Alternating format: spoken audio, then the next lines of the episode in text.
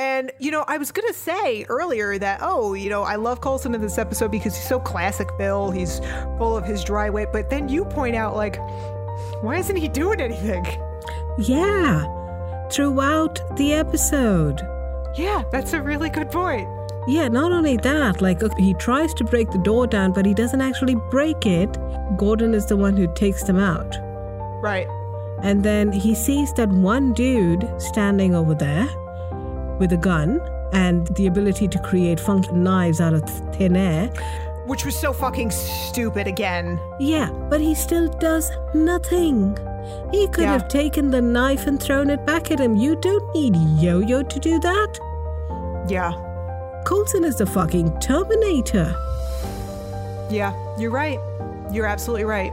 The fuck is he doing? This is troubling.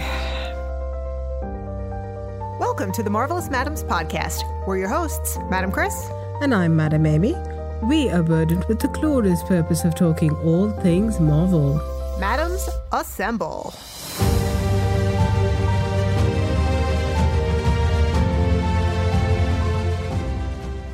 All right, so uh, aim my feelings about this latest episode, and there are many, can really be summed up not so much with a word, but with a noise. Mm-hmm. Well, for me, I just have one phrase. This episode can go fuck itself. Agreed. And you know what else can too? Cora. Cora can go with it. And Nathaniel, they could just go fuck each other and just stay away, and I'd be happier for it. Okay, so before we get into the episode proper here, so my feelings are three. yeah, I feel you. Three very distinct feelings here. Number one, I do not understand why they, and I mean the writers, are shoehorning this shitty new character into the series finale of a seven year show. Pray tell which character that may be. Why do we need Cora? Why? She why why do we need her? And if you're going to give us to her, can you at least make her a real fleshed out character and not this obnoxious whiny little brat? And Nathaniel is better, right? No. No, he's not. And the two of them combined just make me want to vomit. Agreed. Now, second feeling.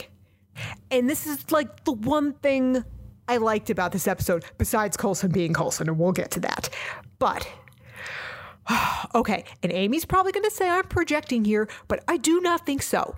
Because the parallels are there, and there is a direct reference. Okay, we're going to get into the details, but suffice to say, they are dropping references here. The showrunners had said they were going to bump into something. Oh, they are laying the groundwork for a fucking Loki cameo. And so that brings me to feeling number three. If I don't get it, I am going to start a Leslie Knope style letter writing campaign. We're going to go old school, people. Now that you've got that out of your system, take a deep breath. Calm yourself down. now we get to the shit show. The real shit show. I do want to start out by saying I'm not sure how many people were aware of it. I only found out the night before, but playing John Garrett in this episode is James Paxton, who is Bill Paxton's son. Yeah. Overall, I think he did a really good job. It didn't occur to me actually that when I found out the night before that he'd be playing John Garrett because he looks nothing like his dad. He's a good six inches taller too, so it just didn't occur to me that he could have the physicality to be a younger version of John Garrett. Yeah, he doesn't look like him, but they did a good job trying to get him in the similar kind of costume, the hair, and things like that. Yeah, and he does have his dad's smile. And I think we can also now scientifically say that crazy eye is genetic. so that's that's who we open upon in this episode is young John Garrett. And I really hope he didn't have to have that haircut for long because it is not flattering. I think he's around for a couple of episodes, so yeah. Maybe a few weeks. Uh, so we open up on him in this bar. Don't know who he is yet. And who does he run into? Ugh. Nathaniel, of course. I just can't anymore with this guy. I tried. I really tried to give the writers the benefit of the doubt with him.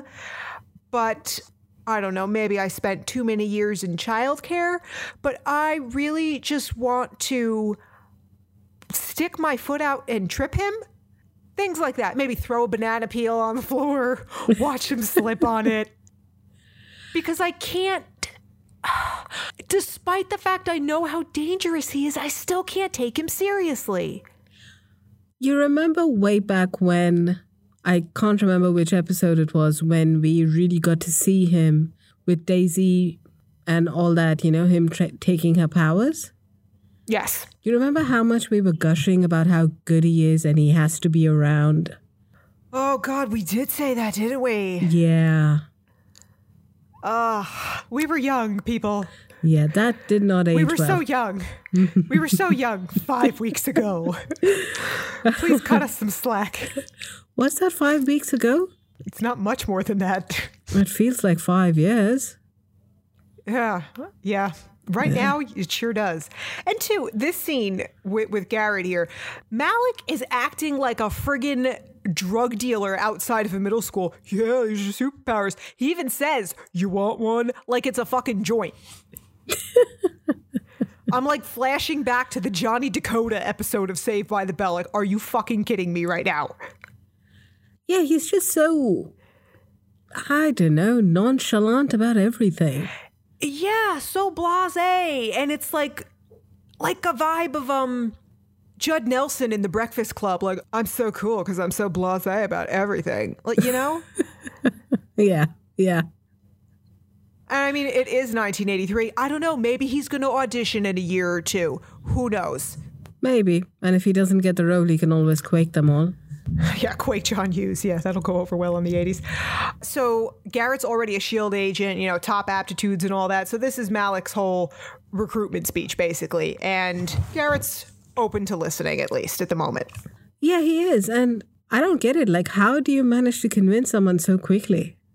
Well, he's not all there to begin with. We know this. Question Are they setting him up more like a comic relief than anything else? Garrett? I don't think so, and I hope not, because he's not his dad.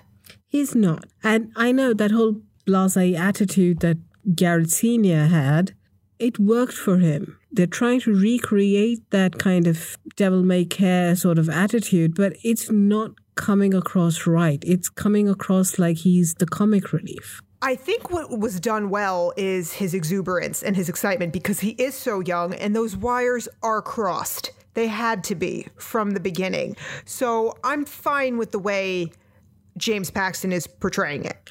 Yeah, but It's the writing. It's the writing. Probably Yeah. because it's it he's not seeming dangerous. He's seeming like a kid in a candy store. Yes. That's exactly right. Yep. And because I think too, that's what he is at the moment. He really hasn't. He's taken the tests for Shield. Uh, he's a new recruit. He's very young, and it is the '80s, so ah, it's tough to say. And with Nathaniel, he's constantly going on about chaos and anarchy.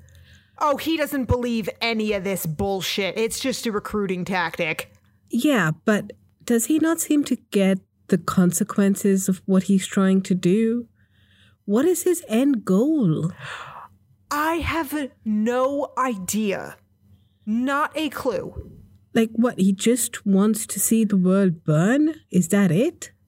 because he thinks he's the fucking Joker, which is what I was saying a couple of weeks ago.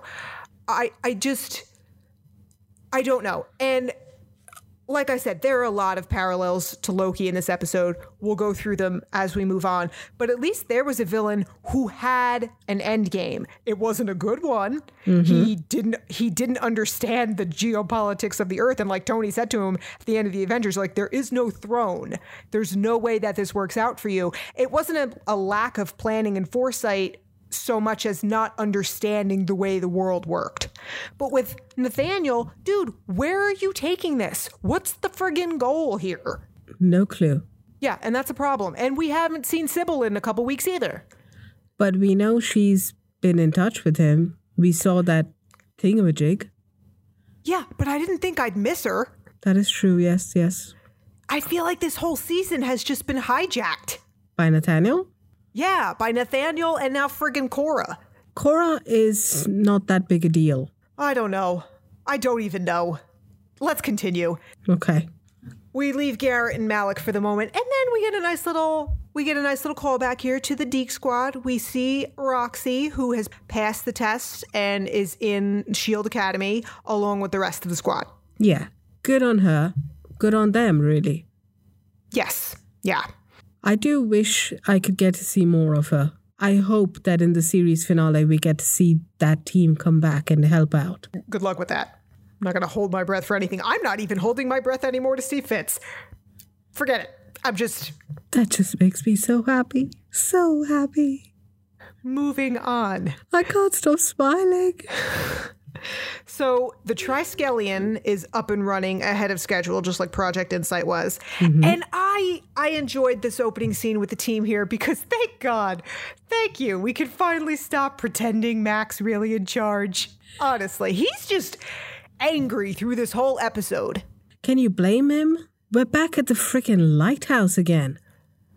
I know, but here's what I think it comes down to. And like I've said before, I'm sure he's a nice guy who's doing his best. But Henry Simmons is not a great actor. The man does not have much range. He has a few different emotions he can do, and there's not much in between. Okay, we leave it at that. Yeah. But thank you, Coulson, for stepping back up and realizing that you need to be in charge here. Yeah, well, he was trying to be diplomatic about it, but Not the time to be diplomatic. The world is at stake. But good on Mack to realize that the, he's out of his depth and he needs Coulson to take charge. Fucking finally. so, the whole point of this episode is that the team needs to help Jiaying save Afterlife because two weeks ago, Malick took all of the Inhumans hostage and took over the Afterlife compound. Right. Yeah. So, ever since, Jiaying and Gordon have been hiding out somewhere. Yeah, I think they have been running rather than hiding. Probably. And so they send coordinates on the watch that May gave Jiaying and bring the two of them back over to the Zephyr. Yeah, and uh, Daisy's clearly not happy about it, which understandable. Absolutely. Little little trauma there. Uh huh. Just a tad. But I would say it it was not a good idea for May and Yo Yo not to tell Daisy about Cora. In their defense, May was about to tell her, was in the process of telling her they didn't expect the coordinates and everything to work that fast. Yeah, agreed. Yes. She was about to tell her, but I think they should have told her earlier. Well, they've been a little busy. True. On the other hand, can you imagine if this dialogue was part of the loop? Oh my god. Oh, by the way, you have a sister, like 50,000 times. Yeah. Poor Yeah, Daisy. that would have been rough. Not that she's been, you know, any less traumatized. Yeah. uh, and she's not done yet. Oh, dear Lord. When are they going to Yeah. give her a break? I'm, I know. I am fed up. I know. And well, speaking of getting a break, somebody has. Did you notice that? And this is great. Uh, a great job by Enver Gjokaj on this. Did you notice the way Sousa is practically bouncing around on that new leg of his? Yeah, he feels like a new man. yeah, I'm like, can somebody get this guy a trampoline so he could use this thing properly? Yeah. Let's get him a trampoline, a leg press machine, a bike. Like, what else? Um, I'm glad you didn't go not safe for work for that. I was waiting for something. Oh, you know, I was not the only one on social media who agreed that two people cannot have sex in that pod. Hey, okay. not if they're doing it properly. Well, like I said, it's it's it's been a while. So Sousa is bouncing around on his fun new leg. Meanwhile, Jemma is rubbing her goddamn neck.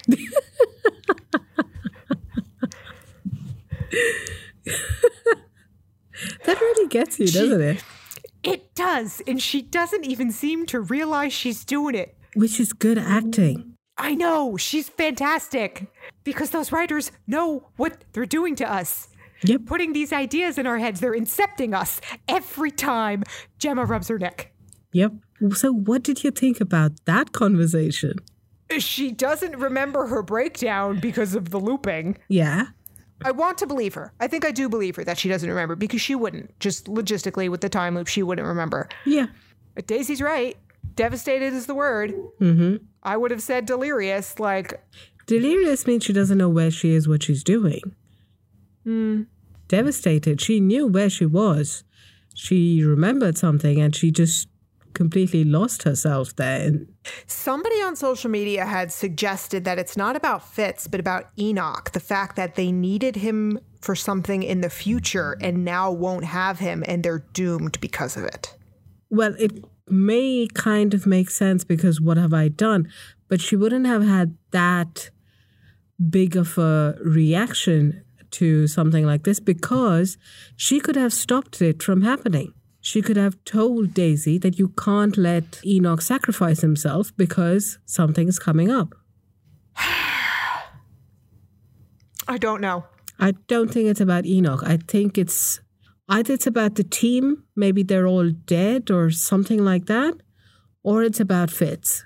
But at the same time, Enoch said the team, sur- everybody survives.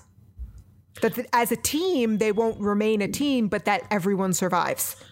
Do you really want to put that much stock into in what Enoch says or what anyone says at this point? There's a point. There's a point. Scripts mean nothing anymore. Mm-hmm. And you were the one who did bring up the, the point where he said, Fitz was my best friend. Yep, you're right. I had dismissed it. Now, not so much. I just thought to myself, what are you recording everything I say? As I speak to her microphone, that's recording everything I say. Good job, Krista. Good job. I'm fine. I'm totally fine. Uh, you you're sure you don't have like a Diane in your neck? You want to check? Maybe. All I have on my neck is a tattoo. Pretty safe on that. Is the tattoo perhaps hiding some high tech thingamajig? Yes, you caught me. She she who can barely work her remote is aware of a uh, super high tech implant in her neck. Yes. So then we go back to our match made in hell here, Malick and Garrett. So we see that Malick has the time stream via his new best buddy Sybil, and that's how he can see everything that's going to happen. Right. So I I don't even know where to start. He has the time stream. How? Uh, Sybil, she took it. Remember in the '80s episode Barely. that you remember that one armed robot thing right at the end was going down the stairs, and Yes, yes, yes. Okay. that was the time stream. Okay. So he has the time stream. Sybil is in this virtual wo- world, kind of like before. She's able to access it. Nathaniel is able to see everything. He knows the future and he knows that the Chronicoms want to take over the world. Unless Sybil is only showing him she wants him to see. He wasn't surprised when Coulson told him what the Chronicoms intended to do. That's true. He just dismissed it. Well, we'll we'll get to that in a minute. Here, what's important is that Malick is showing Garrett the same thing. He's picking and choosing what he wants to show Garrett, and what that is going to be is everything that Shield does to him. Yeah, which is smart on Nathaniel's point to ensure that Garrett stays loyal. Absolutely, But I don't get, he's manipulating him. yeah, he's manipulating him, absolutely. But how is Garrett so calm about it? And how is he being able to wrap his head around being able to see the future and all the crap that he went through and be so chill? Wires crossed. He's not chill though. That's the thing is he's crazy excited. He's too excited. yeah, he's excited, but he's he's like, "Oh, Phil, I've never, I've not met you yet," and May, and He's also an arrogant little bastard. I think we have too many of those on the show right now. I agree. I agree. Now, here's this first parallel Malick here using Garrett, showing him this world he's never known. You can't tell me this isn't directly parallel to the Avengers, to the other who was Thanos' henchman, and Loki. Come on. I don't think it's a parallel per se, but to each his own, I suppose. I don't get, I don't see it. It's too nebulous for it to be a, a direct parallel. We'll get to more. And Okay. it's, I'm going to build my case here because that's not the only parallel. And Okay. also, I just would also like to point out that this version of John Garrett has black hair and blue eyes. As opposed to Dark Eyes. Yes. That he has the same coloring as Loki. He's also extremely pale. Okay, that's just the actor. Come on. This is true, but it's it's building the case of circumstantial evidence in my mind. Circumstantial being the key word over here. I think you're Yeah, looking too much you- into it. I'm I'm not and I will prove it. And if you have enough circumstantial evidence, that can still get you a conviction. So there. I think our listeners will be able to judge better. I think we should start a spin-off podcast with a kangaroo court. How about that? I think that works. We do need a mediator at times. Oh, I like the alliteration. Chris's kangaroo court. That could be fun. anyway, so back at the lighthouse, Jiaying is pissed, and I don't I don't blame her. Yeah, I don't either. And considering the fact that nobody's giving her any information, Yeah, and I I feel like she's justified in kind of blaming Shield for the fact that Malick was able to not only get into Afterlife but take it over. yeah. Well, she thinks that it's because May and Yo Yo were followed, but that's not the case. That's true, but she's not completely unjustified in her feelings. No. There is a longer, more convoluted way of blaming S.H.I.E.L.D., but sure, yeah. Yeah, like Daisy said, it's a long story. You don't say, honey. You don't say. Uh, this episode was surely a long episode. Oh, God, it felt like it. Yeah. So, again, Malick going on and on with his anarchy, self righteous bullshit. God, I, is his middle name cliche? So, in this scene, did you notice that, and actually the rest of the episode after that, Cora's wardrobe has changed? I did not. I did not. Again, that is one of those details that you are so good at picking up on.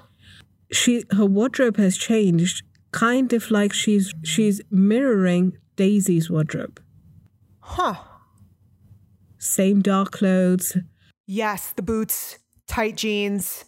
and leather jacket, all of that. And she does mention that she's seen Daisy thanks to Sybil. Right.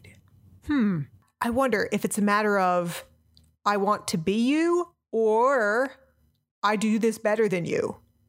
I think it's more I want to be you because of the promo that we see next for the next episode.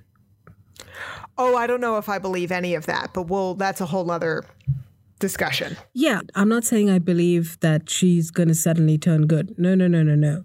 She's still warped. But the idea that Daisy has control over her powers, she's her half sister, and her mother, obviously, she must have seen all of this.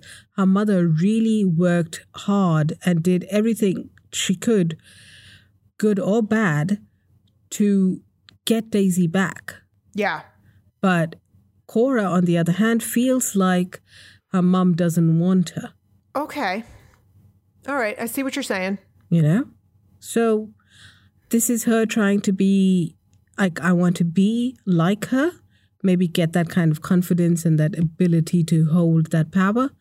Or like, yeah, I'm I'm better than you. Why the fuck does my mom want want you more than me?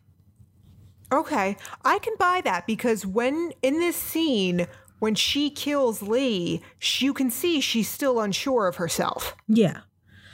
And I don't think she's unsure because of her abilities. She's unsure because she's not, she's hesitating to kill him. Oh, now see, I thought she was unsure of herself because she liked it and that scared her. No, she, you, when you see the scene closely and when uh, Nathaniel tells her, you know, just kill this guy, she looks at him and hesitates. Yes, she did. So this hesitation is about killing him. Or, or was it about, I don't know if I have so much control over my powers yet. I don't know if I'm strong enough to kill this guy, and I don't want to disappoint my new little daddy figure over here. He's far from a daddy figure.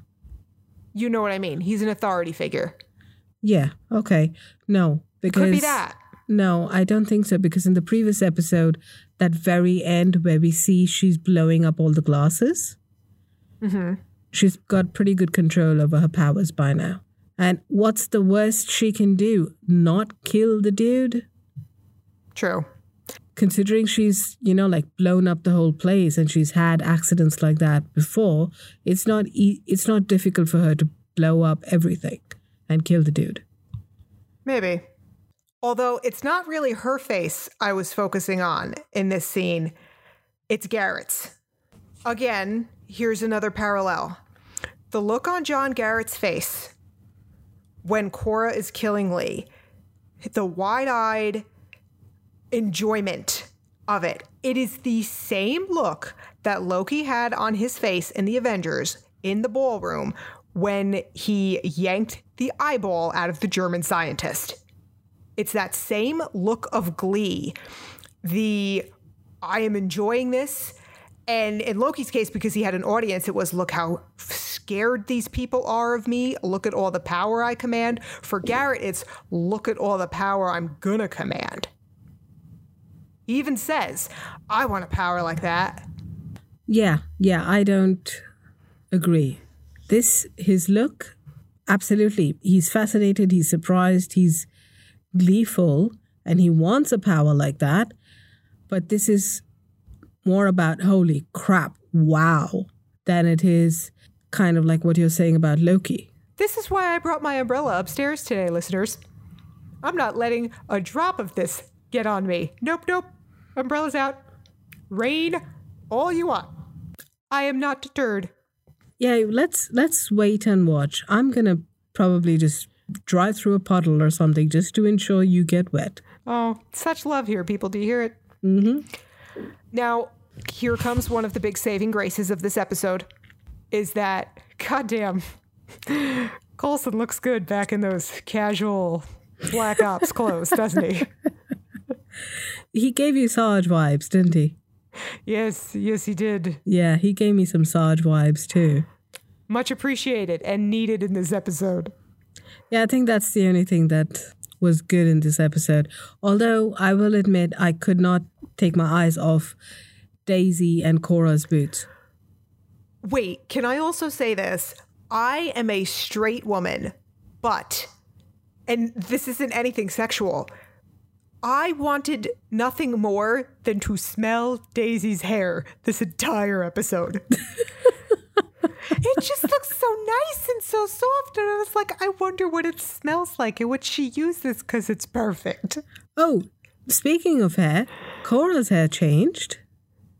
Again, didn't notice. To more like Daisy's? Yeah, minus the highlights. Okay. I won't be surprised next episode she's got highlights. Yeah. If she can find somewhere in the 80s to do them well, good luck with that.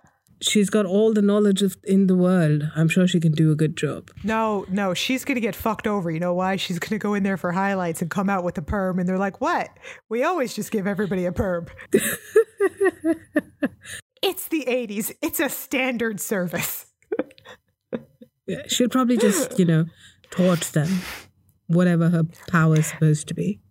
I got to tell you, if somebody gave me a perm, I would torch them too. So I'd be okay with that. Yeah, certain places, murder is justified. Agreed. Uh, speaking of murder, Deke. The Deke Squad. It seems like at this point, he is the only person Jemma feels comfortable truly confiding in. I mean, everybody's family, but he is her blood. You really think it's that? I think it's also because he has more of a vested interest than anybody else. I mean, it's kind of important for Bobo and Nana to stay together. Yeah, that's true. he isn't sure what it means for his own existence and like he's grown to love them as his grandparents he has this other life and these other stories that he connects with them so yeah i think of course there's more of a connection there Yeah, sure, there is more of a connection, but I don't think that's the only reason why Jemma confides in him. well i think it's also because she knows he's not going to tattle on her and she knows she has some power and control over him because of their relationship Yeah, true.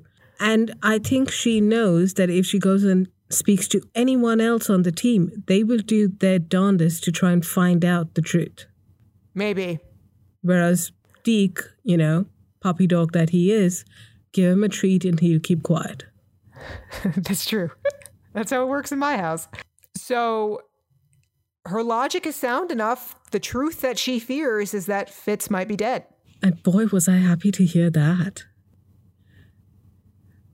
No, I really was. I was smiling. And that was the only time I was smiling in that episode.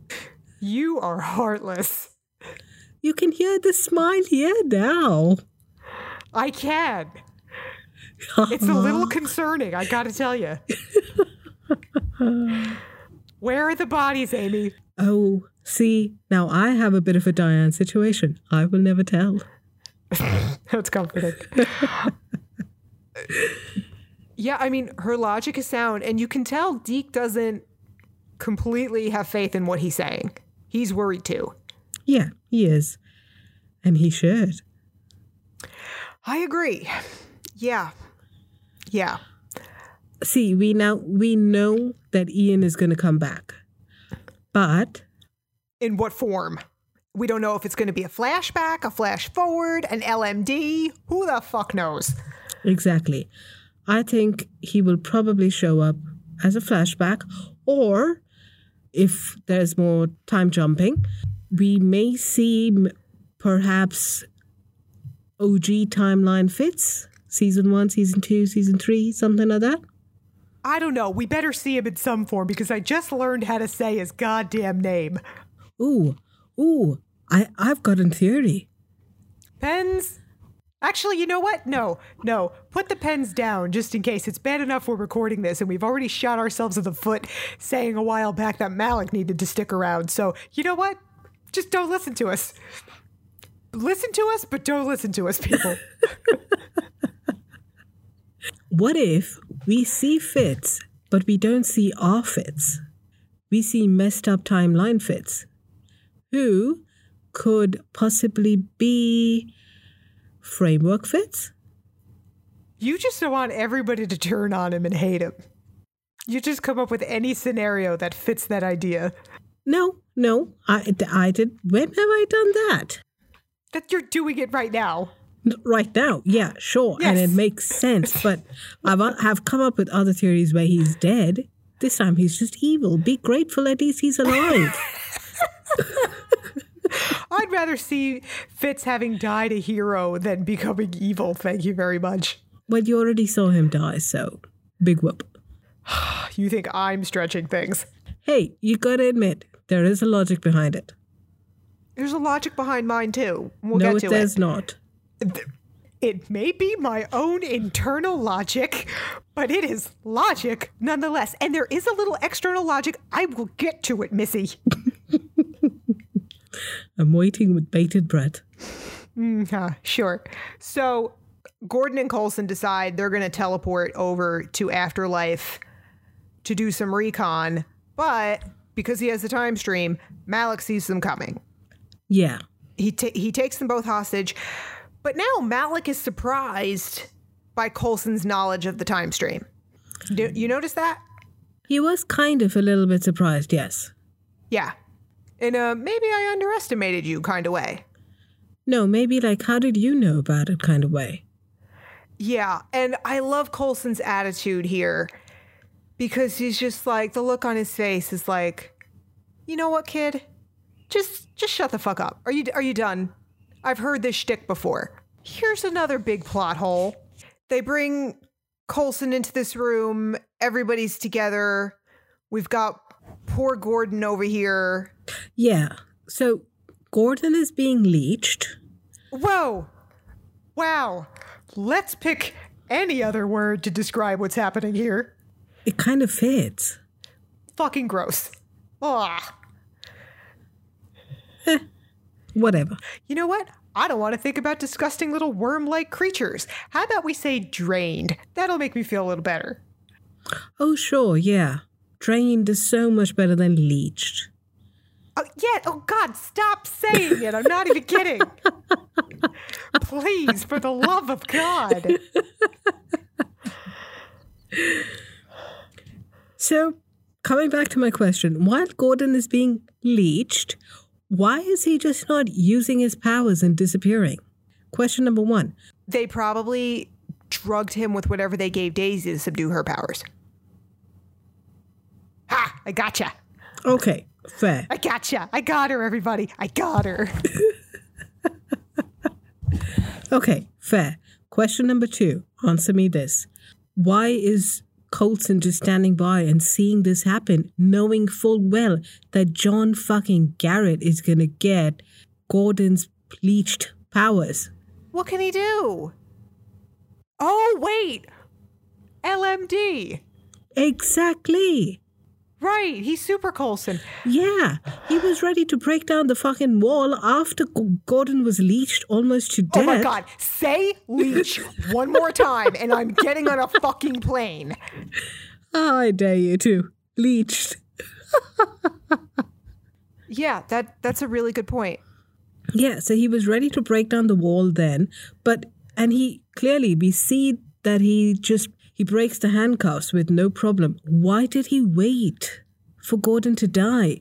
Why did he wait for his enemy to one up him by getting powers that are useful?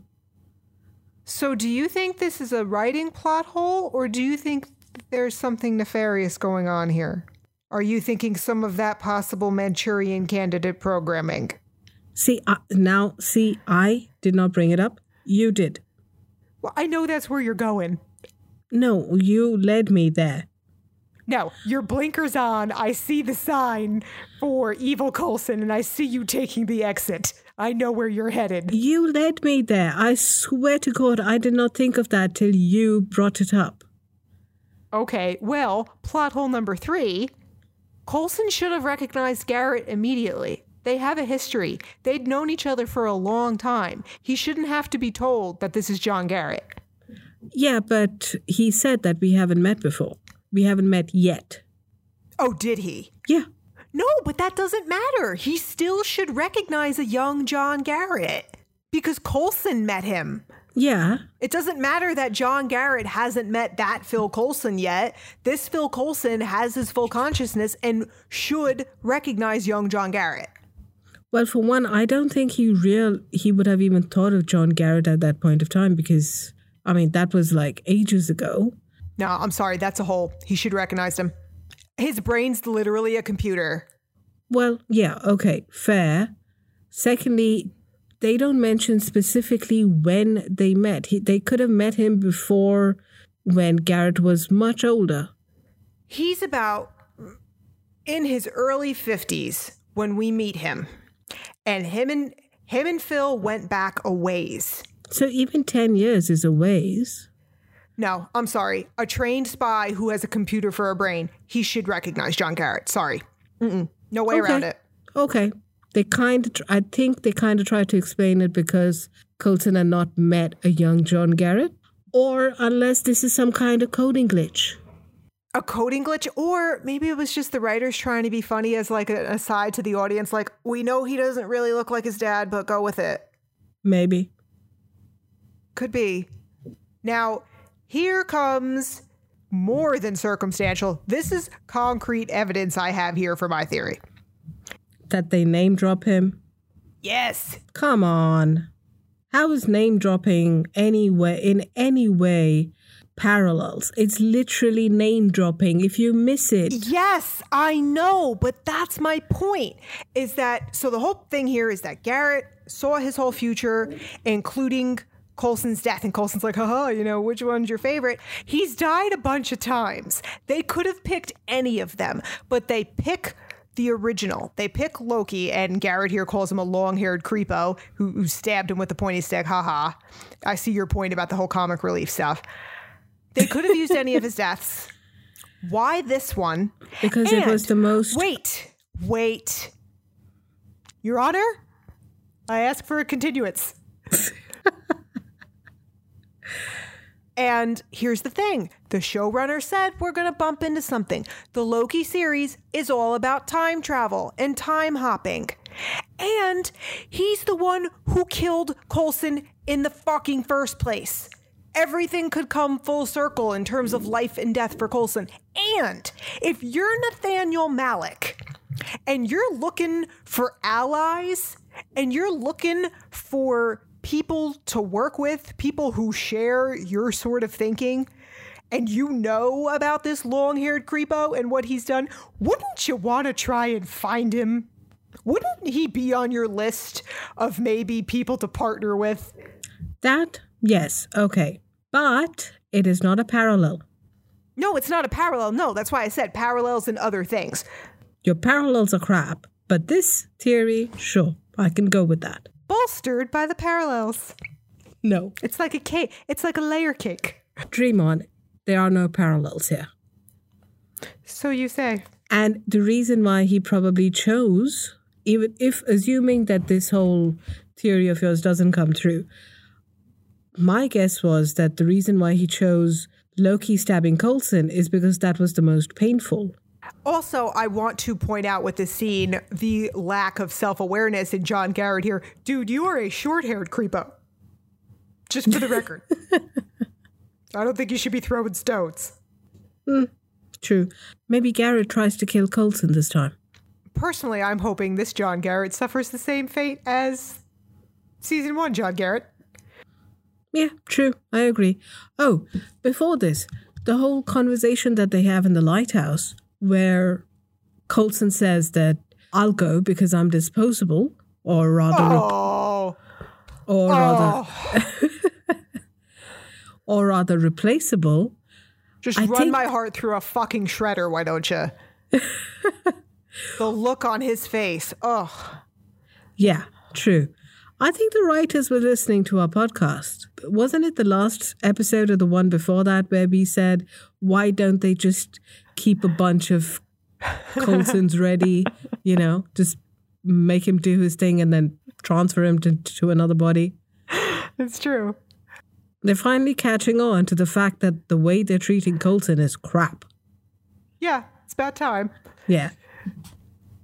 And, you know, I was going to say earlier that, oh, you know, I love Coulson in this episode because he's so classic Bill. He's full of his dry wit. But then you point out, like, why isn't he doing anything? Yeah. Throughout the episode. Yeah, that's a really good point. Yeah, not only that, like he tries to break the door down, but he doesn't actually break it. Gordon is the one who takes them out. Right. And then he sees that one dude standing over there with a gun and the ability to create funky knives out of thin air. Which was so fucking stupid again. Yeah, but he still does nothing. He could Yeah. have taken the knife and thrown it back at him. You don't need Yo Yo to do that. Yeah. Coulson is the fucking Terminator. Yeah, you're right. You're absolutely right. The fuck is he doing? This is troubling.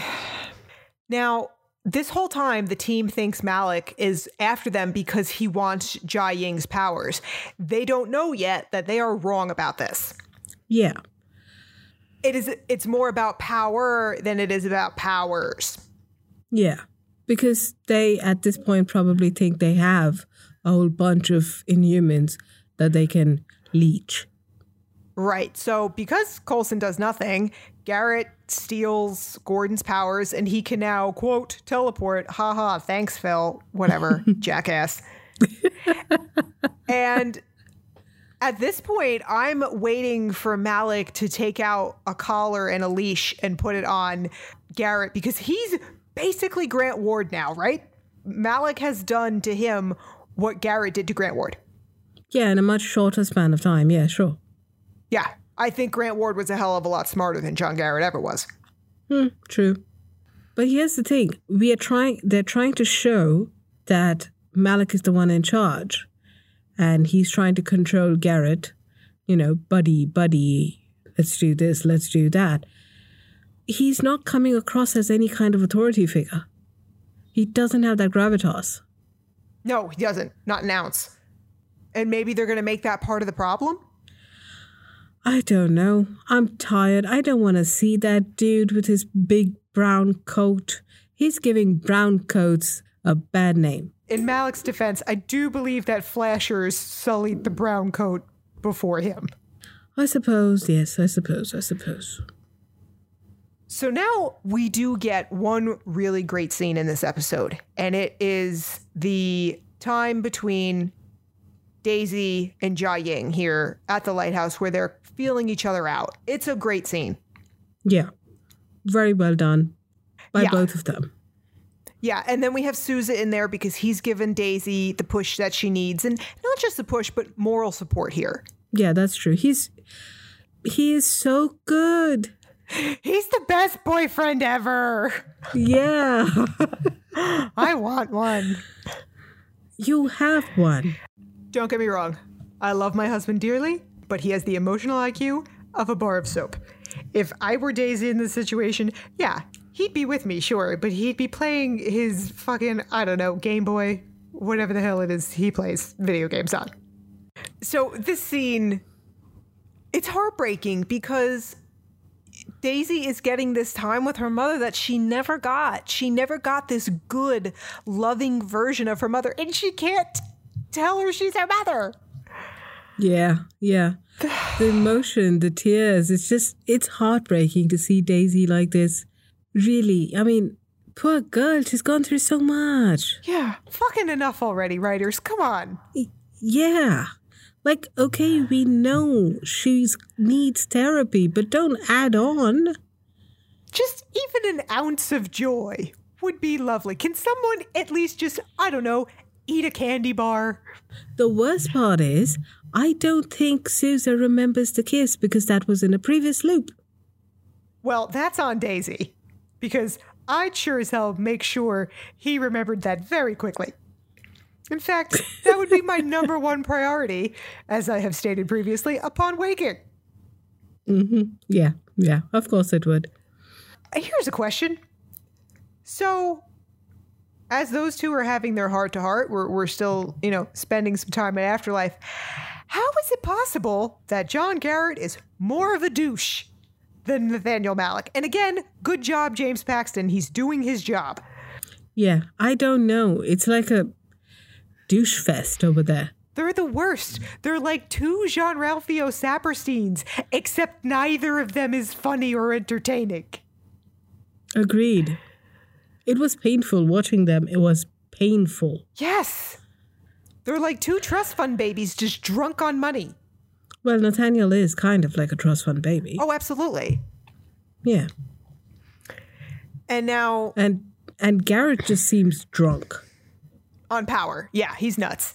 Yeah. Yeah. He just, as he got older, learned how to hide the crazy better and for longer periods of time. Yeah. The way Nathaniel was dealing with Garrett, I have a feeling there's a rift coming soon. Sure. Yeah. Yeah, I don't think you can keep that dog on that leash for very long. Yeah, he's trying to. You can see he's getting frustrated and he intends to use Garrett like a tool, but Garrett is his of his own mind. He he ain't gonna let Nathaniel just use him like that. Hearing you use the word ain't was just very unsettling. I would rather you say leeched again than ever use the word ain't again in my presence. Leached. I'll take it. So, as you said earlier, Gordon sacrifices himself here to save the Inhumans, get Phil out of the holding room. But this is, like you said before, now I'm like, wait, Phil could have just gotten them out of there, right? Yeah, he didn't need to sacrifice himself. He didn't need to transfer his powers. He didn't need to do anything. Yeah. Now, on, in Gordon's defense, he doesn't know that Coulson's an LMD. He doesn't know that Coulson has the power to get them out of there. Yes, I agree. Poor Gordon. I don't blame him even for a moment. Yeah. It's Coulson that I want to whack right now. Yeah. I was so annoyed and distracted by the whole Malick Garrett thing that this didn't even occur to me. So now you think there's something to my theory? This is the first time I'm hoping for bad writing. So our douchey duo here shows up on the Zephyr. Garrett's distracting May so that Malick can go after Jiaying and Daisy. And at the same time, Coulson, Mack, and Yo-Yo are trying to rescue all those Inhumans being held hostage. Again, Mack and Yo-Yo didn't need to be there. Yeah, that's a good point. But I will say I thoroughly enjoyed the hey dummy. I was looking around, I'm like, is Dennis Duffy here? Yeah, it was good to see Yo-Yo in her element again. And see, and hearing that music, her special inhuman speedy power music. Oh, I miss that. I really miss that. Yeah. We get the scene between Malick and Daisy. And of course, like the bad guy he is, just has to blurt out, oh yeah, you know, she's your daughter. Yeah. And he goes into the entire history or future, whatever. But that's arrogance again. And that's also, you know, being a psychopath. He doesn't understand love. That was a big mistake on his part How so? because he brought out the mama bear and it almost killed him. Almost being the key word. Again, in this situation, anyone else who has experienced this has not been able to fight it off.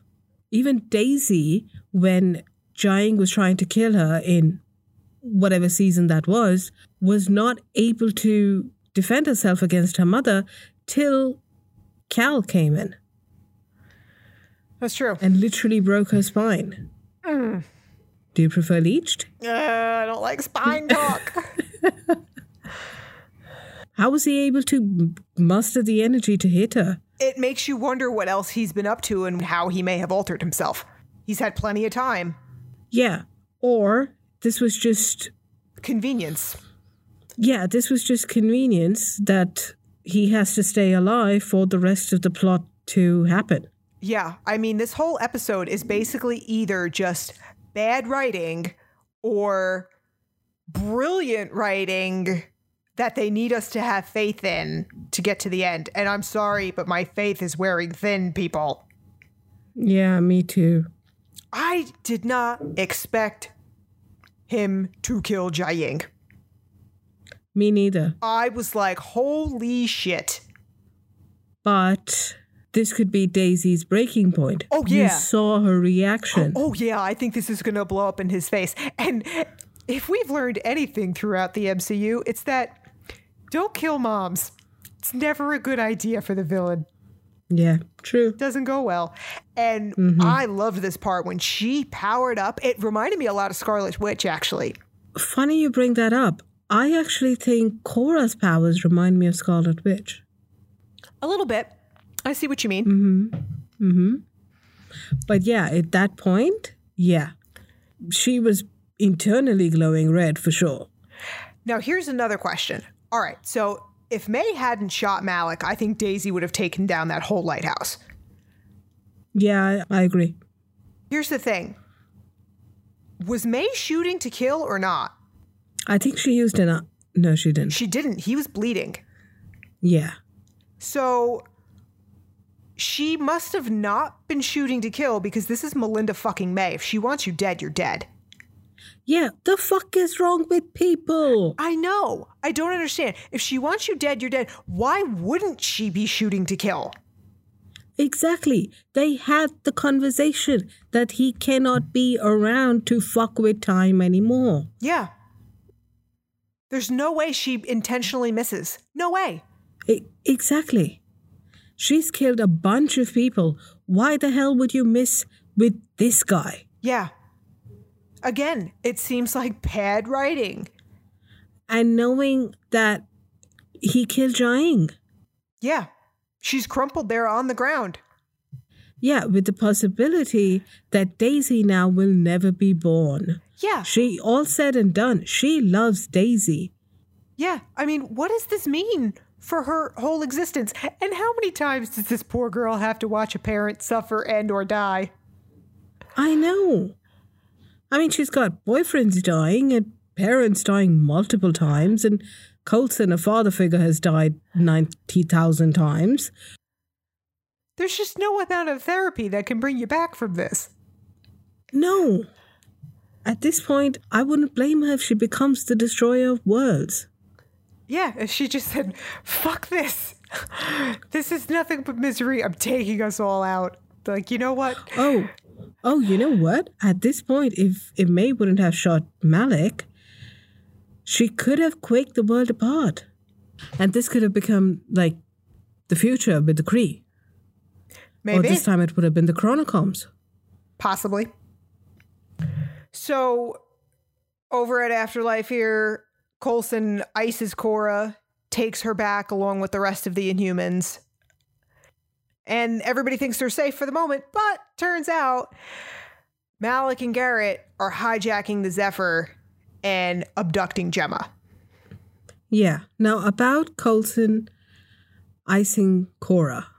He ices her and he brings her back to the Quinjet. He doesn't seem to tie her up or do anything to ensure that she doesn't create havoc, while knife wielding dude is tied up with some other random dude. That is another good point.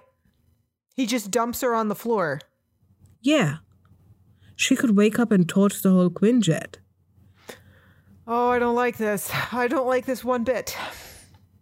And knife wielding dude, he's tied up with what I assume is rope. He could just cut his way through it. Yeah, he can literally get knives out of thin air. If that's the reason they gave him knife hand powers, I will lose my shit. That is the dumbest fucking power I've ever seen. They need to get that big white box that they had before. Yes. Yeah, I agree with you. So Malick and Garrett take Jemma because, as Malick tells her, he's seen the future, and the only consistent variable that stays the same, causing him to fail and whatever the fuck his ultimate plan is, is Fitz. Right. So they want to find Fitz. Yeah, and they think Jemma is the key. But they don't know that Deke is also on board. So I assume we're going to play Air Force One next week. Probably. Yeah. Yeah. Sorry, uh, Deke Shaw is not President Jim Marshall. No, absolutely not. But hey, if that means we get a Gary Oldman appearance, I'm cool with that. Liven things up. Can't get any worse at this point. Oh, now now I've done it. Now I've jinxed it. You really have. Now, here's the thing how is Garrett, who has just passed tests, admittedly with flying colors, able to fly a fucking spaceship? That is another excellent point. It's not like Malick would have had time to give him a tutorial. Yeah. And what is it with the best day ever?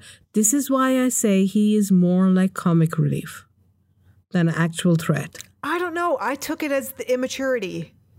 Because remember how young Jemma and Fitz were when they entered the academy? I'm wondering just how young Garrett is. Maybe he's supposed to be like 18. He he hasn't joined the academy. He's joined Shield. He's finished his training. Ah, that's a good point. Okay.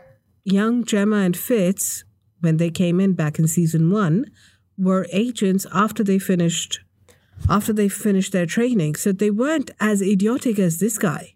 No, because they also weren't sociopaths. True.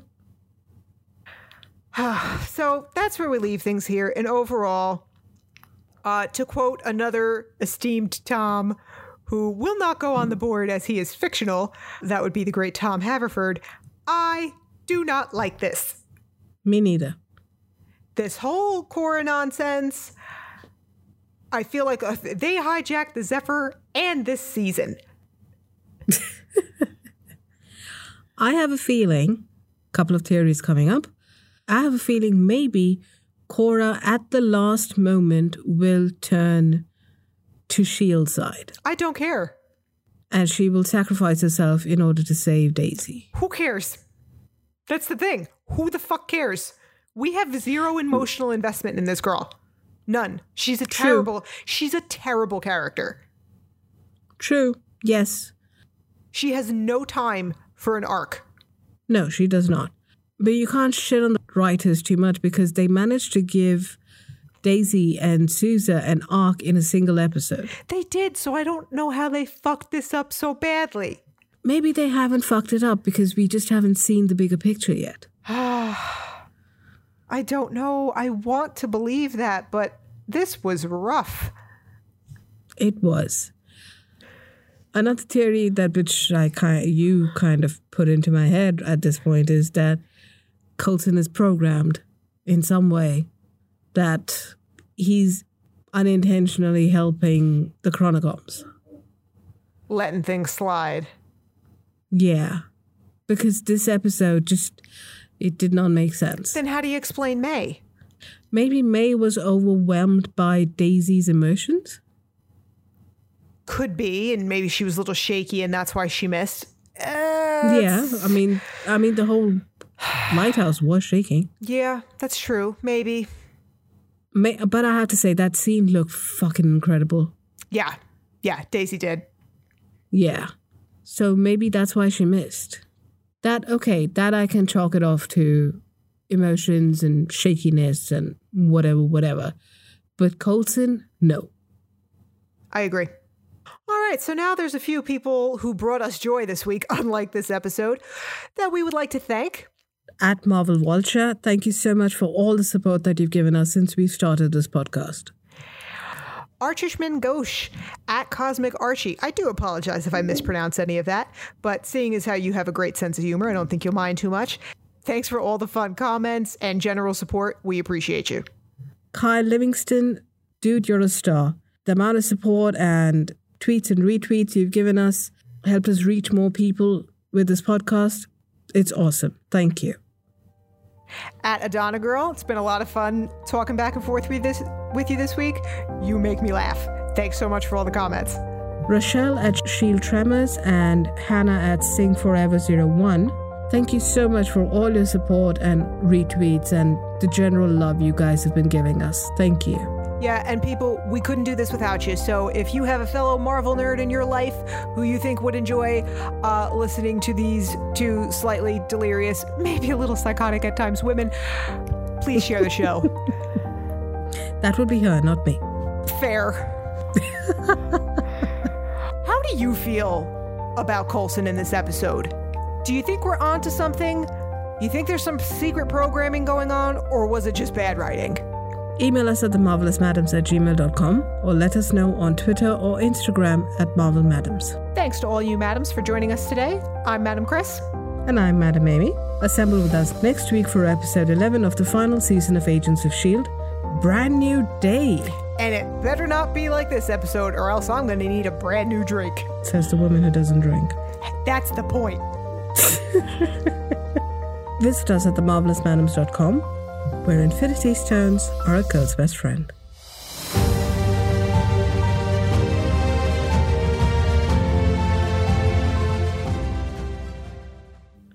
Amy, I'm not carrying my couch cushions up to this room twice a week. I don't. It's bad enough I have to sit on them. I don't want to touch them. Why?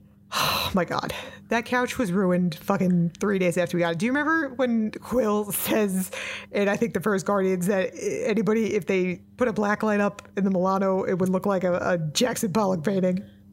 Right, yeah. That's my couch. Okay, TMI? Oh my god, seriously? No.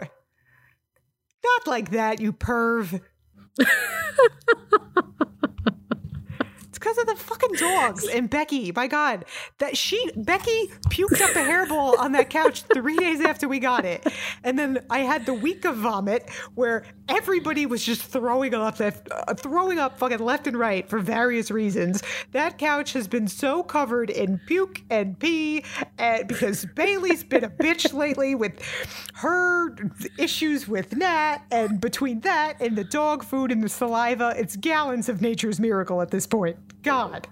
Okay, remind me to never sit on your couch whenever I do come there. Yeah. Yeah, that's fair. Ugh.